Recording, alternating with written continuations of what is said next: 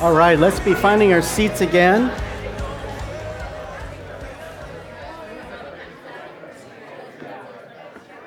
Well, we are super excited to launch our summer series this Sunday. We are going to be basing it from the book of Nehemiah, and our staff has done also a great job at putting together a journal and a study companion for our series called Rebuilding the Walls. Jillian has worked very hard to turn it into a devotional that will take you through the book of Ezra and Nehemiah. We won't be preaching from Ezra, but that's the prelude to Nehemiah, and so those books actually go together in the Hebrew Bible, as in the Jewish Hebrew Bible. Those two are actually a companion together. But in the Protestant version, Ezra and Nehemiah are two separate books. But in the study guide, you'll have that. We'll be distributing these out at our Connect booth. They're going to be just $2. So if you have your Bibles or your smartphones, turn with me to Nehemiah chapter 1 and 2. Let's open with a word of prayer. Heavenly Father, we thank you this morning for your goodness. We thank you, God, that you love to be with us. There's nothing like family time for you, and you look forward to Sunday morning. You look forward to when we draw near to you so that you can draw near to us. So now, God, as we come to your word, let it unfold for us. Let it speak to us. Let it be like a deep draw of water that comes from your spirit. In Jesus' name, amen. So I'm going to read some of the verses here from chapter 1 to help set the scene for us. And I'm putting up a map as a background for us to orientate us a little bit about this whole book in which we're going to be studying. So Nehemiah is 13 chapters long. It's basically divided into two parts. Chapters 1 through 7 talk about rebuilding of the walls, which we'll get into. The second half is about restoring the people. And the setting, of course, is in the Middle East. And we're going to hear about a city very quickly called Susa. Well, what is Susa? Susa actually was the capital of the reigning empire of the world, which was the Medo-Persian Empire. For those of you that have studied world history, Babylon was the ruling empire, but they gave way to the Medo-Persian Empire. And so the capital, which used to be in Babylon, was now moved to Susa, and our main character, Nehemiah, is found in Susa. He was born there, his families were exiled there. The name Nehemiah means, in the Hebrew, Nehemiah, so Jehovah. So there's a connection there. In the Hebrew, it means the comfort of God.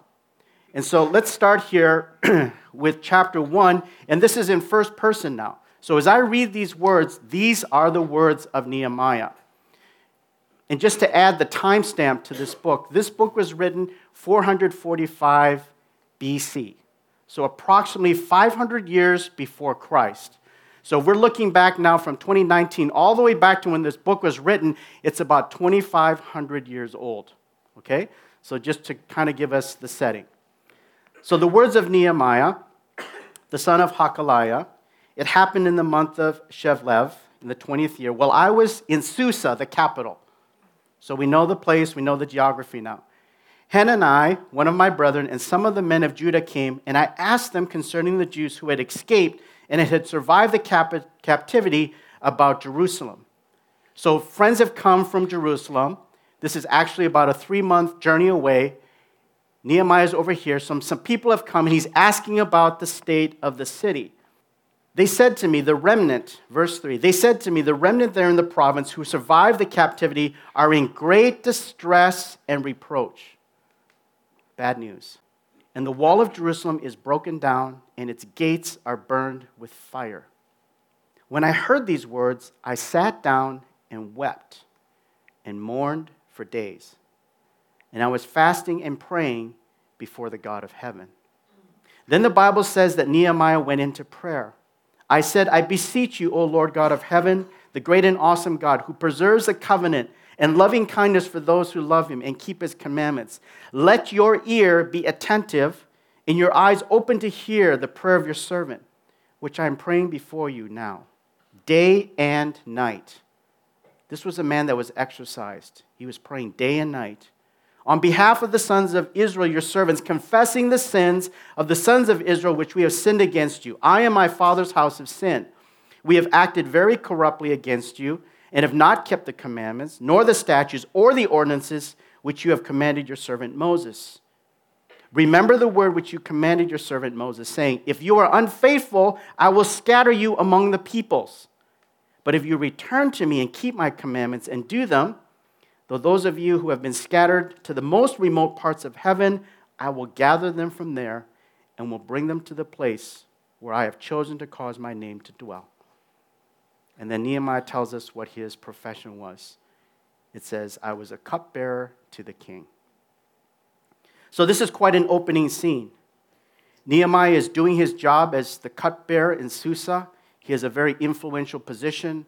The Bible doesn't tell us how he got there, but maybe it was a little bit like Daniel. There was an excellence of spirit, and he's elevated to be in the courts of the king. And so now he is actually serving the king as a cupbearer. Day in and day out, he gets to see royalty. The capital, he's in Susa, the capital of the Medo-Persian Empire.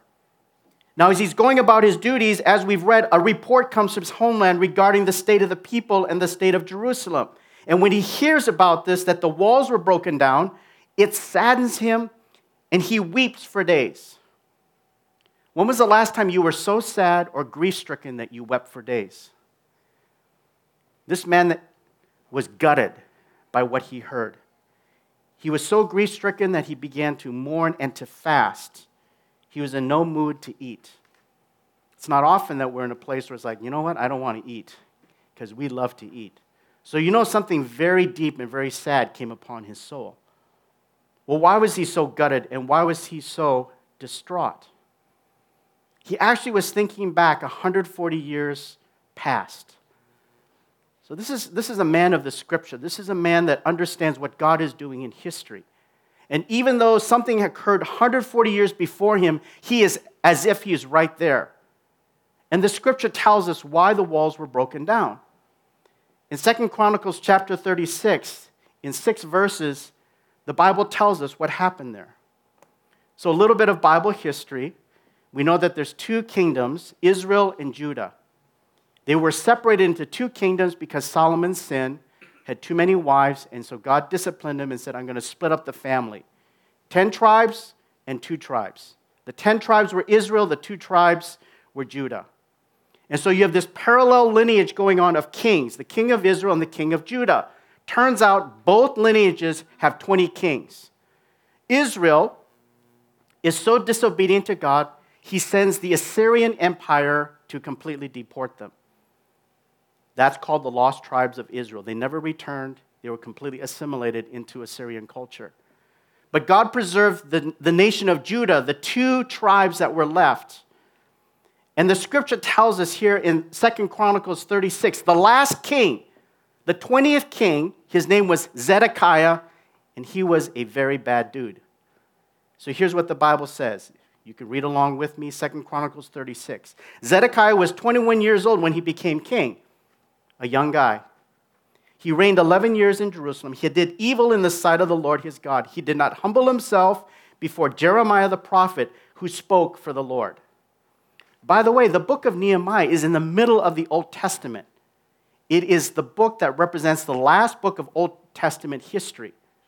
Well, if it's the last book of Old Testament history, why isn't it at the last of the Old Testament? It's because the prophets go from the middle of the Old Testament to the end, and those prophetic messages were parallel to the king's reign. And so here now we have the scripture telling us that Jeremiah was prophesying to Zedekiah to tell him to turn back to God. But Zedekiah rebelled against King Nebuchadnezzar, who had made him swear allegiance to God, but he stiffened his neck and hardened his heart against turning to the Lord God of Israel. Furthermore, all the officials of the priests and the people were very unfaithful, following all the abominations of the nation, and they defiled the house of the Lord, which he had sanctified in Jerusalem. We're talking a wholesale reprobate country. Okay, not only is the political leader far away from God, but the priesthood, the religious leaders are also far away from God, and they're very unfaithful, the Bible says. And they have completely just given themselves to the idols of the culture, the abominations of the nations, and they're defiling the most sacred location in all of Jewish faith. That's the temple. Verse 15, the Lord, the God of their fathers, sent word to them again and again by his messengers, because he had compassion on his people and his dwelling place. But they continually mocked the messengers of God. God is so patient. He continually appeals and woos his people back, but they continue to mock him. We're living right now where there's a spirit of mocking, where people are against the church, they're against the gospel, they're against truth, they're against Jesus. It says the people at that time despised God's words and scoffed at his prophets until the wrath of the Lord rose against his people until there was no remedy. Therefore, God brought up against them the king of Chaldea, which is the Babylonians, who slew their young men with swords in the house of the sanctuary, had no compassion on young men and virgins, old or infirmed. He gave them all into his hand. All the articles of the house of God, great and small, the treasures of the house of the Lord, the treasures of the kings and his officers, he brought them all to Babylon. Then they, the Babylonians, burned the house of God and broke down the walls of Jerusalem, and burned all its fortified buildings with fire and destroyed all its valuable articles. That's why the walls were broken down. You have a people that completely disregarded the Lord. And so God sent the most humiliating way of disciplining the people they hated the most, the Babylonians, to come and to completely destroy the city. So Nehemiah is looking back, he's thinking about history, and here he is fasting and praying and mourning, and he is gutted because the broken down walls represents the broken relationship that the Jewish people had with God. Because of their rebellion, despite repeated efforts by God to woo them back, they resisted to the point that God had to send them into exile. And I've said this before. Can you imagine an entire nation being deported? Not just a little portion, not just political refugees that want to get away. No, an entire country comes and deports everyone to another land. It's a crazy turn of events given Israel's privileged history with God. Of all the peoples in the earth, God has chosen them to be his representatives. But after 800 years of being in the promised land, they are now displaced and spit out of God's mouth because of their stiff-necked ways. This is what Nehemiah is mourning over. The broken walls represent a breach with God. And he wanted to see that relationship restored. There are many powerful insights and truth that we're going to cover, but the overarching theme is that the walls of Jerusalem that Nehemiah was going to repair was about restoring the people's relationship to God. And the lessons that the people learned in Nehemiah during his days are as relevant for us today. God is wanting to restore the walls of our lives so we can be restored to him. So I'm going to have Jojo Dublin come up. And as we have shared in our summer series, we have a whole bunch of wonderful people who are going to come and share their testimony of what God has done in their lives. And I wanted to give each person also extended time to share their story, not just for 1 or 2 minutes, but we're going to give Jojo and those others who will be sharing some time to really tell their story so you can understand the details. Hello. So let me read in the books of Acts 5:20. The angel of the Lord said, "Go stand in the temple of the courts and tell the people about new life." Good morning, Five Stone Church. Allow me to share my story about how great and good God is when he took me out from the dark and brought me to the light and fulfilled his promises. My real name is Dennis Dublin, but families and friends call me by my nickname Jojo. I was born in Pasig City, Philippines, number 3 in 7 siblings, 5 boys and 2 girls. My dad raised us in a military discipline. Once you make a mistake, there will be consequences and punishment. My mom was a hard worker woman. I took BS criminology in college, and it was my ambition to become a cop. In 1998, I became a police officer in our city and assigned in Mobile Patrol Division. I was a rookie when we conducted a police operation and made an arrest. Before getting off from my duty, one of the police officers handed me over an envelope with money on it, and I asked, "What is this for?" His response was, "All operations are not subject to detention. Some of the arrested persons will be sent to jail, but the fortunate will be released and set free in exchange with money." "Oh, that was cool," I said, "extra money aside from my salary." 2 years after, I was promoted in a position of being an investigator or detective in the intelligence divisions of Pasig Police Station. I loved my job, rendering my duty in plain clothes. Our team was very active in bypass drug operation, anti-carnapping, and arresting criminals by virtue of warrant of arrest. We become close to what we call in police parlance as Lord. This is not our Lord Jesus Christ, but the drug lords and gambling lords. We collect weekly monthly pay-ups in agreement not to touch their illegal activities. The lure of money leads us to greediness and abuse of authority, and we are often called hoodlums in uniforms. By the law, arrested offender with large amount of drugs is non-bailable, and we saw this opportunity to twist the investigation to mitigate the case from pusher to user, enables them to bail with a large amount of money involved.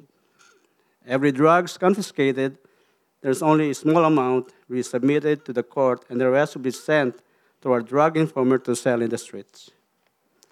I have a cousin, she's well off and very close to me, and in need of a van, a medium-sized motor vehicle, to be used in her business. She contacted me to purchase, and thought because I'm a cop, she's getting a discount. But instead, I talked to the manager, telling him to put 10,000 pesos on top of the asking price, plus my commission. My mind was filled with evil thoughts. Not even my friends and relatives were not safe in my illegal schemes. But once in a while, I attended Catholic Mass to unload my baggages. And after the Mass, I will tell myself, I am free to sin again. In 1997, I got married to my long-term friend, Grace, a resident of Canada. We were neighbors. Her family and my family have known each other since we were kids.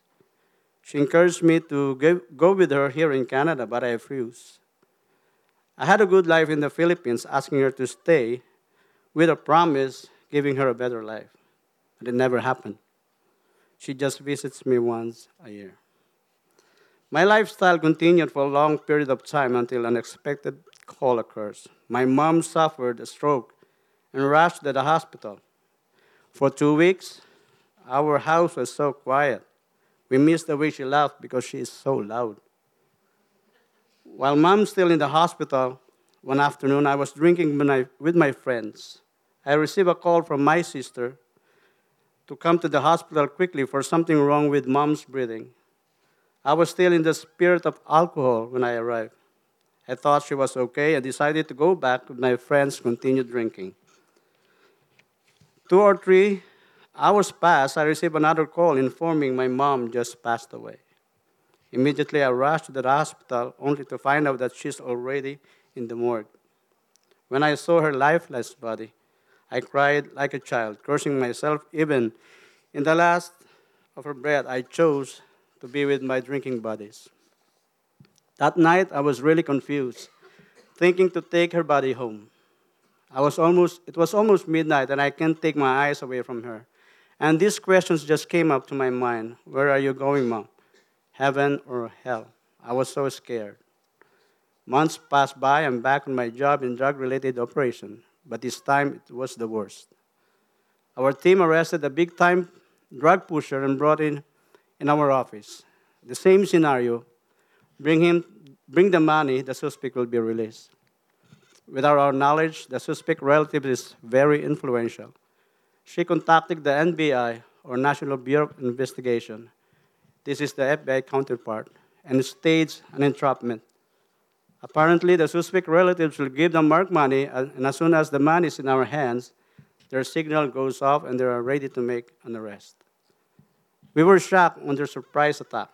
I heard guns clicking, pointing at us. I saw a well-known TV news station, cameras zooming. There was a loud voice from their leader asking to produce the money, the marked money, but it was nowhere to be found. I can't believe in my own eye. The NBI failed their operation for a reason that the evidence is gone. Their investigation continues, but no case was filed. Our group was dissolved, and we were demoted in our position. In my relief, I filed a 1-year vacation. In the year 2000, I joined my wife here in Canada. In a matter of a week, I found new friends and invited them to come to our place every Saturday for a drinking session, gambling, and occasional smoking of marijuana. Most of the time, we stayed until 2 o'clock in the morning, and my wife was so unhappy letting me sleep outside the room. One day I met a guy who was so persistent inviting me for a Bible study, and I continued to decline because of my own faith as Catholic. He will call me to our landline almost every day, and I told my wife, if the phone rings, don't answer it. For a month, this guy didn't bother me again. And then one morning, the phone rang and accidentally picked it up. It was him. All I hear is, I gotcha. We found ourselves attending the Bible study, and we sat at the corner of the house. During their session, I felt so uncomfortable because they're talking about sin. First time I met these people, and yet I thought they were talking about me. This will be my first and last, I said. But in the end, the word salvation was mentioned, and I have no idea what it was. Later on, they explained it in our own native language on how to get into heaven. I became interested to the topic because I thought of my mom all the time. I attended the second time, and one of the leaders told me, if I repent and confess of my sins and receive Jesus Lord as my Lord and Savior, I will be saved. And I asked them, so that easy? I can do that. Honestly, I wasn't sure if that is true or not, because it's so simple. But I recited the sinner's prayer anyway, and I closed my eyes, repented all my sin to Christ, and confessed to receive his gift of salvation. From that day onward, I have this excitement reading the Bible. And as all his words are filled with hope and promises, then one night I had this beautiful dream. I was home and the phone kept on ringing. As I picked up the phone, I heard a tiny voice. It was just a whisper and became louder and louder until I recognized the voice. It was my mom. Calling my name, and this was the exact word. Jojo, stop thinking about me. I'm in good hands. And when I woke up, I give thanks to the Lord Jesus, for the confirmation, and there is only one God that I know that is so good. The greatest miracle in our marriage is Sophie and Denise. The doctor said it is impossible for me to become a father because my sperm count is unproductive. I have only 1% that is alive. But I believe in the God of Abraham and Sarah. This was before Sophie and Denise. I was reading my Bible, and I came to a verse that says, delight in me, and I will delight in you. I will give you the desires of your heart. Psalms 37, verse 4. I saw the light in this word and truthfulness of God's promises. I began to meditate on this verse. Grace and I decided to quit smoking since we were both doing it. And also I surrendered my drinking and gambling habit to Christ that cleansed my physical body. God only needs 1% to qualify me to be called daddy. I still remember when Grace called and informed me that she is indeed pregnant. I fell on my knees crying, singing, dancing to the song, The Potter's Hand. What a joy to believe that there is God who answered prayers. My walk with Christ grew deeper, and even in my workplace, I can't stop talking about Christ, how he transformed and changed me. Some of them responded to Jesus' calling and received him. And some of them rejected him and giving me warning not to share my faith in the workplace. But I still continue to share the love of Christ through kindness, and that kindness bears a fruit when one of the employees that is going to retire and also an atheist who don't believe in God recited the sinner's prayer. It was my desire to return to the Philippines, where most of my families and friends were still in the dark. I pray that our Lord will allow me to go back to the darkness, but not to be consumed by the dark, but to be delighted in it. In 2014, my request was granted. It was January 1st, New Year's Day, when I shared the sacrificial love of Christ to my family, and the next day to Grace, family, and glory to God, 95% responded and willingly received Christ's forgiveness and gift of salvation. I visited house after house in the neighborhood and even in the streets. I gathered them, and praise be to God in his glory, All of them accepted the gospel of peace and freedom of Christ. In our conversation, they said they believe everything I said because of the changes in me. Even I returned the money, the 10,000 pesos that I have stolen from my cousin. And she can't believe that I did that foolish thing to her. I was painful and remorseful, and she forgave me right away and told us to come back the next day for celebration. I also tried to locate the people that I abused with to make peace. I found few, but some I don't remember their names.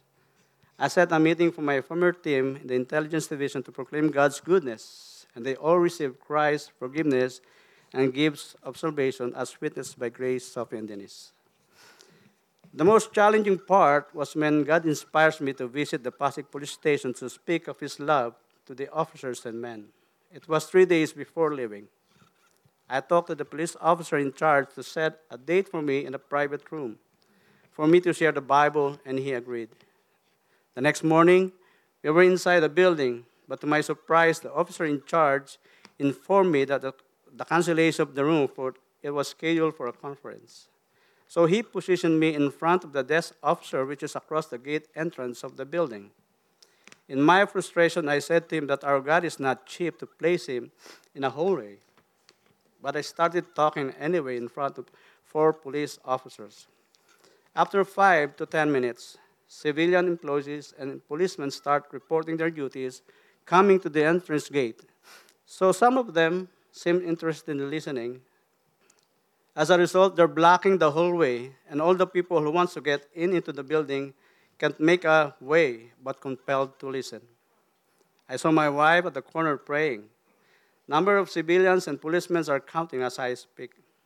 I share to them the gift of salvation, and through Christ is the only way to heaven. At the end, I led them to the sinner's prayer, and I heard this loud and thundering voice as they repented and confessed their sins to Christ. Now I realize that our God is not a private God. He gave His Son to die publicly. I believe Jesus was so full of joy during that time, as recorded also in Luke 10, verse 21. One of my favorite verses in New Testament is Galatians 2:20. I have been crucified with Christ, and I no longer live, but Christ lives in me. The life I now live in the body, I live by faith in the Son of God, who loved me and gave Himself for me. And there are 2 significant events in my life that I am so thankful to God. On the day that I was born, and the day that I was reborn. Thank you for listening.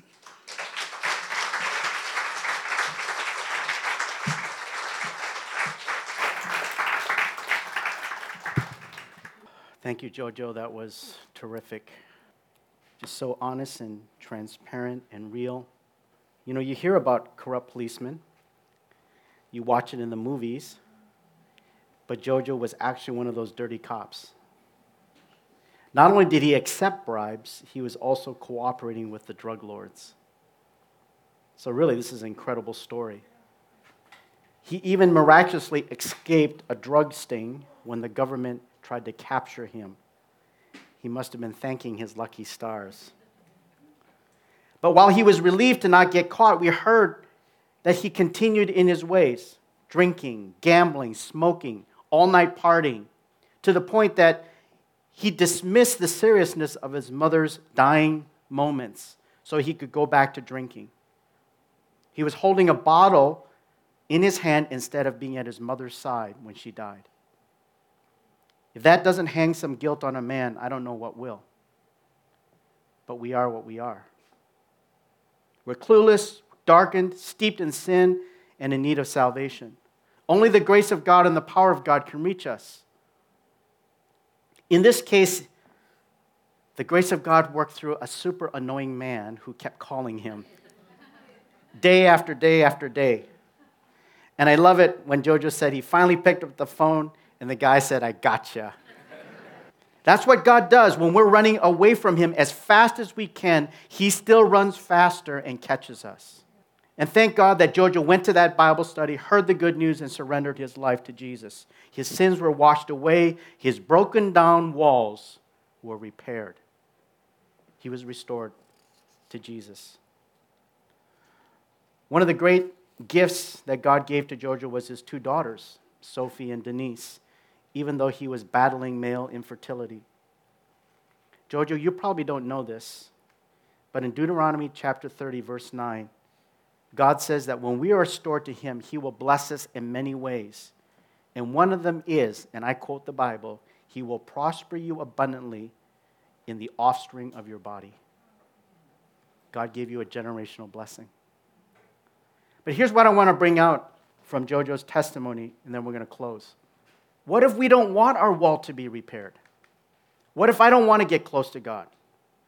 What if I want to live my own life and all this stuff about giving my life to Jesus is the last thing I want to do? In fact, this is exactly where Jojo was. He wasn't seeking for God. He got busted. He got demoted. He was so stressed out he took a one-year vacation, but it didn't do anything to him. He continued to drink and gamble and smoke. He wasn't seeking for God, but you know what? It doesn't matter. Because the Bible says that even though we are faithless, he is still faithful.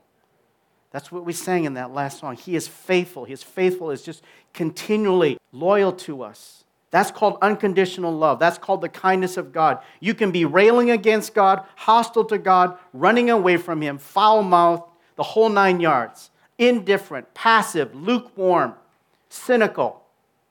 Big deal. God is still faithful. The work of God is this. He will help you to see your true condition.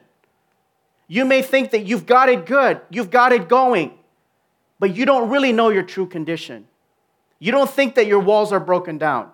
You think that everything is just fine. Go ahead and kick my wall. See how strong it is. And here's where Nehemiah comes back into the story. After his 3-month journey from Susa and he comes back to Jerusalem, the first thing he did was to circle the foundations of the city. We're reading now in chapter 2. I want to give us this little picture. This was the setup of Jerusalem and the literal configuration of the walls. In this wall, there are 10 gates. They represented the entrance point into the city. If you were to go to Jerusalem right now, the wall actually has been extended this way. But this is the original configuration of the walls. So we pick up the story here in chapter 2. Again, Nehemiah is speaking. I came to Jerusalem, and I was there 3 days. And I arose in the night and a few men with me. I did not tell anyone what my God was putting into my mind to do for Jerusalem. There was no animal with me except the animal on which I was riding. Dark of the night, can't see. It's just him and his horse. So I went out at night by the valley gate in the direction of the Dragon's Well and onto the Refuse Gate, inspecting the walls of Jerusalem which were broken down, and its gates were consumed by fire. Then I passed on to the Fountain Gate and the King's Pool, but there was no place for my mount to pass. So Nehemiah is saying here, in the middle of the night, I came out and I started inspecting the wall. Went from the Valley Gate down to the Dung Gate. I got to the Fountain Gate, and there was so much rubble here, I couldn't even pass through. So instead of being able to go all the way around, he doubles back and he goes back into the Valley Gate. So he goes back and he talks to the leaders of the city and he reports to them, verse 17, you see the bad situation that we are in, that Jerusalem is desolate and its gates burned by fire. Come, let us rebuild the walls of Jerusalem so that we will no longer be a reproach. Then they said, let us arise and build. Do you see what happened here? The people needed someone to point out their condition. You guys are in bad shape. Have you visited the Valley Gate? Have you visited the Dung Gate? Some version says Refuse Gate. Have you visited the Fountain Gate? They've been ravaged by fire. The gates are destroyed. The rubble's on the ground. Don't you see what's going on here? Do you see how low your life is, which is pictured by the Valley Gate? You may have money and cars and vacations and girls and all the joints you want to smoke, all the beers you want to drink, but do you have peace? Do you have joy? Do you have purpose? If Jojo was content with all those things, why would he need Jesus? Because he's got it all. But it turns out he didn't have it all. The CEO of Amazon, Jeff Bezos, headquartered in Seattle, 3 hours from us, literally gave up $38 billion of his fortune for a fling. He is the wealthiest man in the world, worth $100 billion, unfathomable. Some investigative reporters found out that he was having an affair on the side, busted him, goes public. His wife divorces him. The settlement is $38 billion goes to his wife. That's crazy. You've got it all, or do you really have it all? Do you see all the piles of brown outside the dung gate? Have you ever inspected how high and how many mounds you have out there? It's crazy how much stuff is there. And the fountain gate, there is so much rubble outside the gate, Nehemiah had to get off his mount. It's in ruins. Is your life really flowing with joy and life? So it took Nehemiah to point out their true condition, for them to realize, you know, you got a point. This is bad. We need to get on it. If they had seen it before, they would not have needed Nehemiah. If they understood and were gutted like Nehemiah and had the same emotional response, they would not have needed Nehemiah. But God had to send them a prophet leader. You know, it's amazing that here Nehemiah is this cupbearer in the courts of the king. I mean, I don't think that takes that much skill. But this man was extremely gifted. He had so many leadership gifts. And God positioned him in the courts, in the king of the court, so that he would get permission from the king to go back to Jerusalem, even with supplies. And so God sends outside eyes to help them see their true condition. Not only do we need to see ourselves for what we really are, but then we start to see how gracious God is, that he actually comes to redeem, to restore when he could have sworn us off. In our membership class regarding the gospel, we quote this from Tim Keller. We are more sinful and flawed than we ever dared believe, yet more loved and accepted in Jesus than we ever dared hope. This is a moment of double realization. When we see how truly sinful we are, and yet right next to that, how truly gracious God is. That's the moment that we say, yeah, I get it now. I see. We need to do this. We need to rebuild the wall. But that moment only comes when we go to the valley gate, when we go to the dung gate, and when we go to the fountain gate. We have to humble ourselves in the valley gate. We think we're on the top of the world, but actually we're in the valley. We need to go to the dung gate and to see the piles of dung that is in our life. Just because we spray it over with cologne and deodorant doesn't mean that it's not there. It's still there. And when we go to the fountain gate, we realize how far we are from really experiencing the fountain life. Came for Jojo, sitting there in a Bible study. Holy Spirit speaks to his heart. All the stuff that he did as a corrupt policeman, as an unfaithful son, as a parting man, the lights turn on. That's really me. But what am I going to do? God doesn't leave us without hope. He doesn't expose us and fillet us and just let us be there. Rather, he offers us hope. The good news comes to us. We realize we can be cleansed. And that's our moment of transformation and changed. Just like Jojo said, I closed my eyes to repent of all my sins to Christ and confessed it to receive his gift of salvation. From that day onward, I have this excitement reading the Bible and seeing his word, that it's filled with hope and promise. That's what this book is about.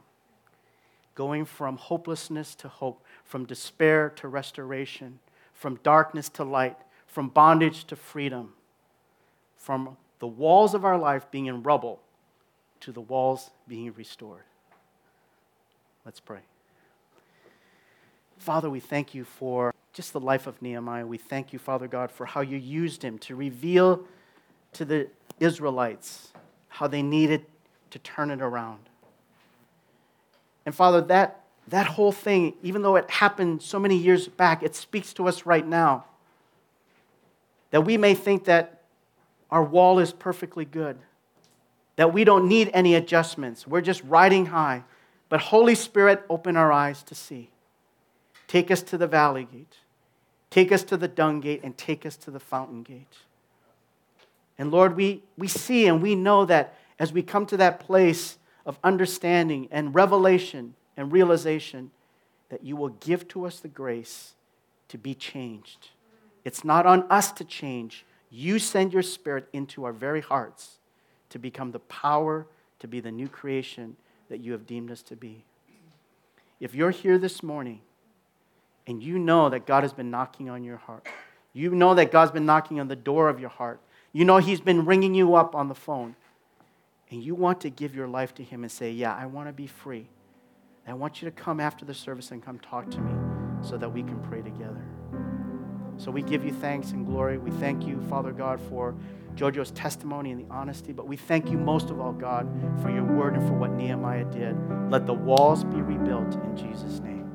Amen. Listening to Jojo talk, I was really just struck at the simplicity of what he did and how much he accomplished. You know, he said it so simply, but yet Jojo did two of the things that I think we all find the hardest to do in our lives. And the first one is to admit when we've hurt people and to repent for those things. And the second one is to share our faith. And every time he did it, he saw people saved. And I think that's just such a powerful message of how simple it is. It's almost unbelievable how simple it is. And yet we get to be part of that. And so I was really just thinking, and, you know, I just feel like the list for people praying at the Street Fest should just be overflowing with people, because we should just be so inspired that we don't have to be eloquent prayers. Yeah. You know, we don't have to have fancy words. We don't even have to have an amazing testimony the way that Jojo does, being reformed from his ways. Our testimonies are so powerful because they're ours and they're personal. And no one can argue against your testimony. No one can argue against what God has done in your life, because you were there and you know what happened. You know the depths of your soul. God knew the depths of your soul, and He has taken steps to rectify that. So, Lord, today we just thank you for such a powerful word. Of just how simple faith, just admitting our sins and then going out to ask forgiveness from those that we've hurt, and then also sharing how your love and your grace has changed us. It's changed our habits, it's changed our mindsets, it's changed our heart, Lord. And we just thank you that you make it so simple for us, and you make it so simple for everyone, Lord. So just pray that in each of us, you would just touch us and allow us to have an opening where we can just start to share a little bit, where we can start to ask for some forgiveness for some things that we have done, Lord. Just start to open those little doors, Lord, and let us have the faith that as we take a small step forward, Lord, you are there with us. We are not doing this alone. In fact, at the end of the day, we don't really do anything other than share how you have changed us, and we allow you to step into their life and change them, Lord. So, Lord, just as we take these little steps, Lord, just come with us and move in your grace and mercy, and allow doors to open and people to just experience the love, the consistency, the everlastingness of who you are, Lord.